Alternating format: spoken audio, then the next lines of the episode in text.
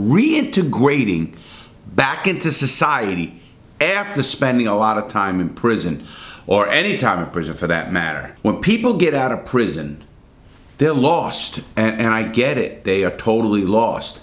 And I was. And uh, some of you have heard some of the stories, but you know, when I got out of prison, I wanted to get on a bus. Most people do. They want to feel the free world. You know, if you've been in prison for, well, they say if you've been in prison for a year, just a year, you'll have what they call sensory overload or you'll be institutionalized. Institutionalization is a real thing, and I never thought I would get it. You know, I'm an intelligent guy, got my degree in prison, uh, did paralegal work, uh, you know, read the newspapers, used to watch the news, uh, all the stuff that you think, oh, I know what's going on, but you don't. When I was in Atlanta, I didn't see a vehicle for over two years. Never saw one vehicle in over two years. You're behind 40 foot walls, so you don't see it. You could see something on TV, just like phones or something of that nature, and it totally will mess you up because you'll think you know about it and you don't know about it. You actually are more lost because you think you know about it.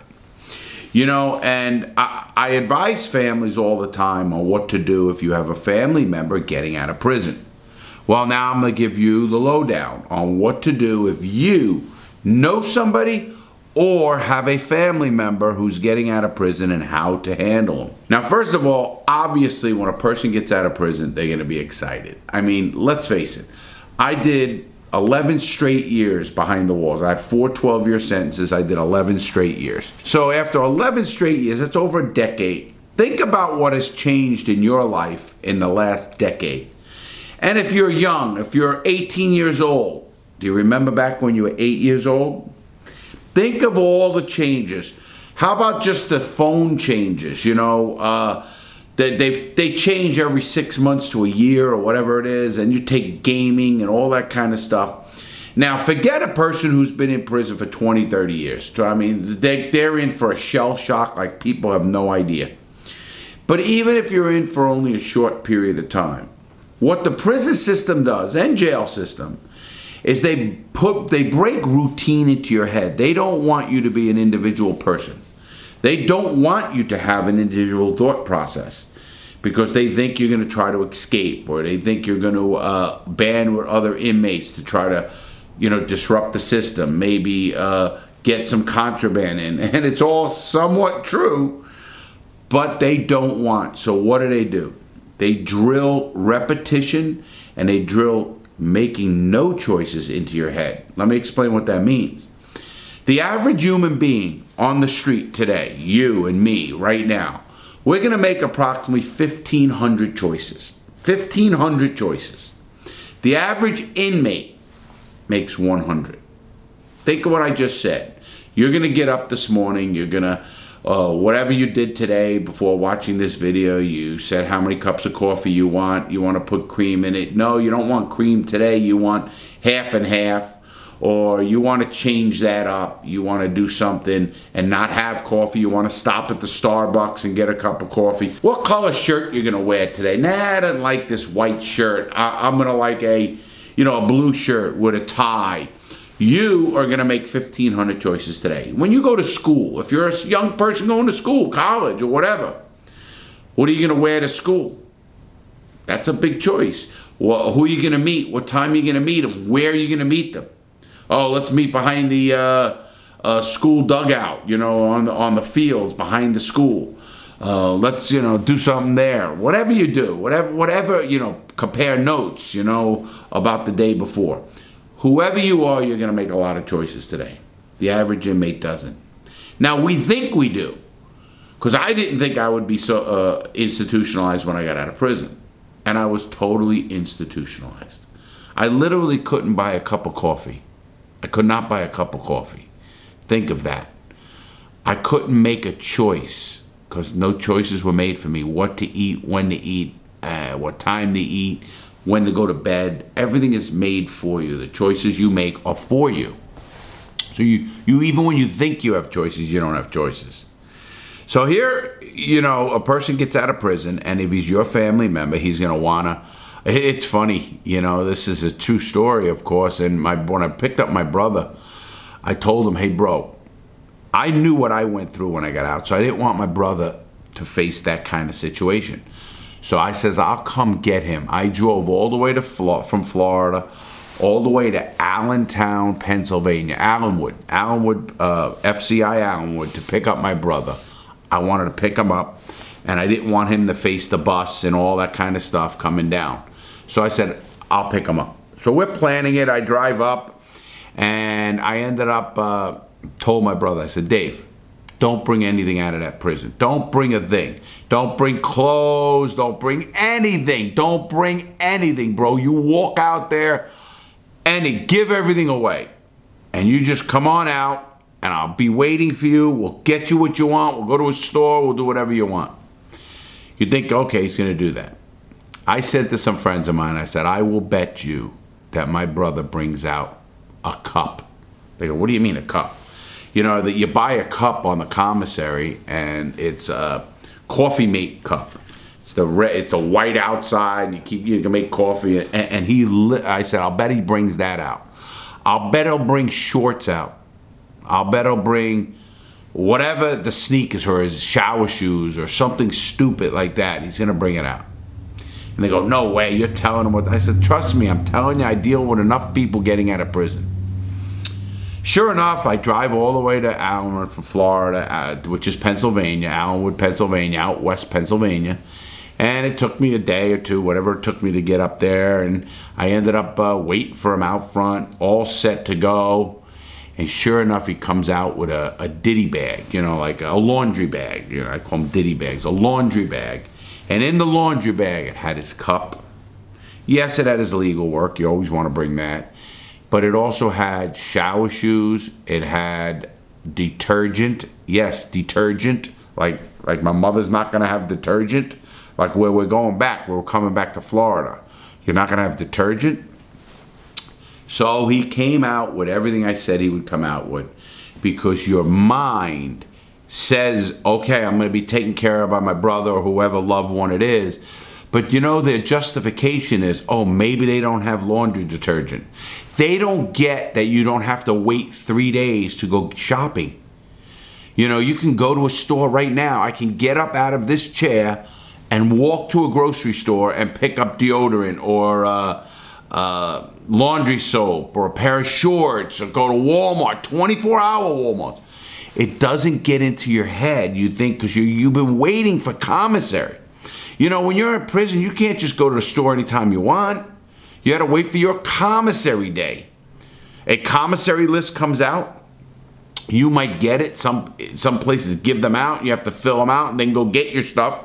Some you bring your list in. You put it there when you get to the commissary and then you wait and they process your order and you go up and you get it and you put it in your bag and you go back to your unit. Sure enough, in prison, so you're not used to just doing things when you want. And to, if I'm going to tell you, thinking, oh, let me, just in case, just in case is always the word. Just in case they don't have the deodorant. Oh, just in case they don't have a mug that I like. You know, oh, it holds a whole cup of coffee, and I like the big cup of coffee. Like you can't buy one. You can go buy anything you want. Especially when you're with somebody who has money. I understand if a person has zero money, nobody's going straight to a halfway house. I almost get that because now they have no money, they don't know what's going on. But when a person like myself calls you up and says, hey, listen, I'm picking you up, don't bring a thing, you'd think he wouldn't bring a thing. Sure enough, he did. He was institutionalized. My brother was institutionalized like I was. So, how do you, as a person, how does a person help a person like that? Well, the first thing I do is I tell people when they that person comes home, I don't want you to be telling them what to do. I want you to educate them. If you're a loved one, if you're a mom or a dad or a brother or a sister, the first thing you want to do is if a person gets out of out of prison, you know, you show him your TV. He's not going to know how to work the cable if he's been in a decade. He does not know how to work that cable. Now he's going to figure it out, but guess what you're going to do? As his loved one, and you're meaning this with all of heart, so I, I, I can't hate you. It's all about heart. But what are you going to do? You're going to take the clicker from them and say, come here, let me show you how to work it. You hit the guide button right here, and then you could go here and you could hit last channel. And look at all the channels. 500 channels on cable. And he is going to look at you two ways. Down deep without saying anything, he's going to say, What does this person think? I'm fucking stupid? I don't care if you're the mother. I don't care if you're the brother. I don't care if you're a cousin. He's going to, down deep, look at you like, What do you think? I can't read? I can't figure shit out. I know I went to prison. Well, I'm not stupid. That's what he's going to be thinking. Not going to say it to you, but that's what he's going to be thinking. Especially if you're a little bit more like you want to help him so bad, so you grab the, the remote controls. Hey, come here, let me show you. Oh, you got to watch this show. Look, I, I taped it for you. Here, it's on the list. He is totally overwhelmed.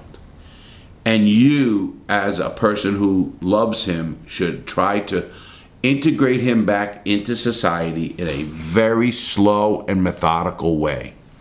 You know, everybody thinks reintegrating or and reducing recidivism. The word recidivism means to recidivate means to go back to prison. There's a very high recidivism rate of people who get out of prison. We have one of the highest. That's why the United States is a big failure in its criminal justice system and its penal system. The prison system doesn't rehabilitate, it punishes. Now, part of that is what the law says. In fact, it's the first part of the law books is punishment followed by its supposable rehabilitation. But sadly, they don't do it. Everybody thinks, oh, let's help inmates. Let's do this. Let's get them a job. Let's get them housing. And we'll reintegrate them into society. And they should have no problem. Listen, we gave them a house or we, we you know, we got them a, a place to stay and we got them a job at this, you know, call center. Let me explain how wrong it is. Reintegration back in society is here. It's here. It's not so much in the money things. You need them. You can't put a person on the street because he knows how to survive on the street and he's just going to do what he needed to do to eat, just like you would to survive. He's going to do what he needs to do to survive. Well, anyway, so a person gets out of prison and you're treating him like he's stupid. Not on purpose because you love them, because you want them to get the best. You want them to have a uh, TV. You, he didn't have a TV. You know, most inmates don't have TVs. Only in some state uh, facilities do they have a TV. Most don't. Most don't have TVs and all that kind of stuff. So you might have a TV up on the outside area in the day room and you can watch it in a TV room and you don't get to choose. You're not the one who runs the controller. Who the fuck you think you are, you know? That doesn't work like that. So this person is most likely out of his league and he doesn't understand. You know what he does understand? Reading. Most inmates are avid readers. You learn to be a reader. You know, when I was in prison, one of the one of the most uh, joyful things I've ever done in prison was I helped this dude with a life sentence. A life sentence. Me and a couple other guys, we educated him from literally he couldn't even read a, a, passage. The cat jumped over the moon. He could not read that. We literally educated him to where he got his GED and he became a reader and he, and he was a, about a 50 year old man, and he had a life sentence. And you know what he said? This is the best day of my life. He was crying. We were all watering up when he got his uh, GED in prison because we taught him to read. It blows my mind that there are people who can't read. About 20% of all inmates are what they call functional illiterates. Functional illiterates. But that means 80% can read, obviously. I was an avid reader. And when you you know when you read, you you lose your mind. You can get away. You can get into novels. I read some books I never wanted them to end. You know, you're reading them and you and you you go you don't want it to end, so you put it down. And you might do push-ups. You might do a workout, and you in especially in the hole. And then I'd read it. Boy, did it piss me off when someone ripped the pages out the back of the book to roll cigarettes because that's what they use. They use the paper that was in books, especially the older books, the paper to roll cigarettes. You know, to roll, they'd get a cigarette and they'd make four cigarettes, called almost like pin joints, and they would roll them and, and smoke those, and they would rip the pages out of the, a book. I hated when they them, uh, ripped them out of the back of the book. I got so mad because that's the last three pages could be the the most the best part of the book. It is. You wait, you read all this book and you can't you can't get the ending. Oh, did it frustrate the shit out of me. Anyway, I was an avid reader. Well, most likely your relative or whoever's getting out of prison is an avid reader. And if he is, you're better off giving him a book, asking him, hey, do you want me to show you this? Or you want, here's the book. You want to read about it? You'd be surprised how many say, you know, let me read about it. I like reading about it because I can absorb it better when I read about it. That's just the way it is. I absorb uh, what I want to learn better when I read about it. Yes, you want to be taught how to do something, and someone could show you how to do it. It's funny now because when Darian teaches me stuff, I don't read about it. I usually ask Darian, and he'll, he'll educate me on the technology end of things. But on most cases, I like to read. I like to, I still read. I am an avid reader today. Some of you guys sent me books uh, of your books, and I've read them. Uh, I am just an avid reader. I like to read political books. I like to read venture books, Tom Clancy, uh, you name it, I read it. I, a, a person getting out needs you to go slow. You know, reintegrating into society is here and in the heart. And you know what people tell me, you know, that some people are, ah, they're just gonna commit crime again and go back to prison. We should just throw the key away. And I look at them and I like roll my eyes. I go, this guy's a loser. Because here's what happens. Even if you hate prisoners, let's say you're just an asshole and you just don't give a fuck. Maybe you're a victim of crime and I feel bad for you, but have forgiveness because hate only hurts you. But let's just say you just can't do it. Even if you don't like the people, you should want them to succeed. You should want them to succeed because if you want them to succeed, guess what? That means there's going to be less victims. Do you want a guy living next to you in your neighborhood who has hope, who wants to make it, who wants to be a tax-paying member of society, and he wants to, you know, maybe get a normal life going? Or do you want the guy next to you and lives in your neighborhood not to give a fuck? Do you want the guy that just says, fuck this, man, I don't give a shit about anything. I don't give a fuck. And when they get close to me, I'm gonna, you know, rob somebody, I'm gonna do something.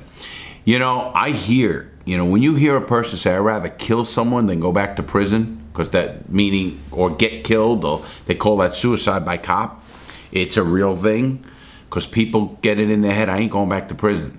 I look at myself, I'm not going back to prison. I don't do anything to go back to prison. I'm not going to do that. Uh, it's just not my style. It's not who I am. I don't want to go back to prison. I want to watch my grandkids grow up. I want to watch my son and daughter. I want to keep doing this for people and educating people and making sure you guys understand that prison is more than just losing your freedom right then and there. It's about your family. It's about your loved ones. It's about, uh, you know, your future. There is no future. I mean, you lose so much when you go to prison. I'm still fighting and it's wrong and i hope to change that someday but it is what it is. Getting back into getting a, a person back into society though is about here and here. And it's about educating the person not so yes you have to give them a house or, or, or a place to go. It's called shelter. You know the three survival things are air shelter and food. Think of what I just said. Air, shelter, and food. Those are the three things you need to survive. Think about that. If you have those three things, you'll survive. Well, we have to help with shelter, at least get them on their feet. You have to help them with food, so they have to make money to buy food. And of course, it's air. Obviously, that's the one thing you just get everywhere you're at air. So you have oxygen, you can breathe, but you need food and shelter. So we should give a step up on those things. But that's not what's going to keep them out of prison. What's going to keep them out of prison is realizing one how much they're loved. So if you if you're a loved one out there, you know, and I'm sure you've told them and they, you know, they've been seeing you come visit them, hopefully write them letters or whatever you've done. Don't feel guilty if you didn't. Don't feel guilty if you didn't. I had to educate my own family on what to do about a person in prison because when I got out, some of them would only write me letters and they were long letters, but they wouldn't come often enough. So I used to tell them what to do. Hey, you know, if you have somebody in prison, write them a letter all the time, just once a week. You know, I always tell people if you know somebody in prison, go get 52 envelopes, a box envelopes. Put your return thing, put a stamp on it, and put there what prison they're in. And you can even change that if, if they get transferred. But put a note in an envelope once a week. Just, I don't care if it's, hey, I'm real busy this week. I love you. I was just thinking about you. I saw this, you know, 1977 car go by and I thought about you because you owned one. You know, I remember our Christmas together. Hey, Dad, I remember, you know, the good things. Or even if you don't remember them, say something positive. They don't need to be coddled. They need communications. A person in prison doesn't need to be coddled. They need communications. So anyway, you need to educate. When you get that person home, and now he's calm, don't throw things at him at, like, like a uh, you know a bucket a bucket a load of shit to do. Go slow. Go real slow. Ask him if he wants to use the washing machine. Don't do his wash. Ask him if he wants to use the washing machine. And if he does, you say, hey, you want, want me to show you how to work it? Or let him try to figure it out. What is he going to do? You think he's going to break it? He's not going to break it. The remote control. The biggest thing. When I had the control, it's crazy to this day. I have to sometimes, sometimes I find my remote control in my car. Think of that. And that is because I, I, I had it with me and I wouldn't let it go. I know it sounds crazy. Goes to food. You might find out they're very regimented, most likely, and they're going to get up very early and they're going to eat and you know they're going to be a little bit like lost so have things that are easy for them to make cereal couple of eggs in a bowl and show them where it's at and a pan so he can scramble eggs. You need to make things easy for them, not complex, but they can read. So don't be the one, I'll do it, I'll do it, I'll do it. Listen, when you're in prison, you want to get out and do things. You're not lazy. Prisoners aren't lazy. They go to work, they have to get up, they go to the yard, they work out. You know, you become more lazy when you're out in the free world. I know. I'm not lazy by any stretch of the imagination, but I understand how I can get lazy. And then you need to have slow conversations with him. He's going to be dealing with his PO, which is his parole officer, probation officer, and they're going to get one of those. And sometimes those people are assholes. Now you hope the guy gets a guy that's really good. He's going to have to do piss tests. So he's and he's going to have to come up with fifty dollars a, a month for the whatever the processing is of that. Uh, probation officer department, if you could help them with that before they have the pressure of that, that's a big deal. But you want them to start paying their way as well because they are willing to pay their way. He wants to go get a job. Now, guess what he can't do? Can't drive. If they don't come from a halfway house, hopefully the halfway house they go to has already processed that, got them a driver's license or an ID card. Some people who get out can't drive because of uh, past tickets or past suspension and license. They got to clear that up. I wish the system would fix that and not put such hurdles in front of people, especially guys who've done their time. Listen, when you do your time and you do a lot of time, you should get out with a clean slate, my opinion. But it's not, and they hold things over them so much. But public transportation is not a bad thing. And trust me, when I was in the halfway house in Tampa, Florida, I used to like to ride the bus. I used to go get on the bus and sit there and look and look at people and look outside the neighborhood and look at the new stores. I like that kind of stuff. Remember that. So, breaking it down, there's a couple things you need to know, and this is important. To reintegrate into, into society with your loved one, go slow. Go slow. Remember, integration back into society is about here and here. Educate. Don't tell a person what to do. Educate them on how to do it. They'll they'll do it. Support them in their job or their PO. Remember, that's another person that's going to oppress them. They just came from a very oppressive area or a, a situation in prison is very oppressive. They're coming down and getting the same thing again. And sometimes you got an asshole PO.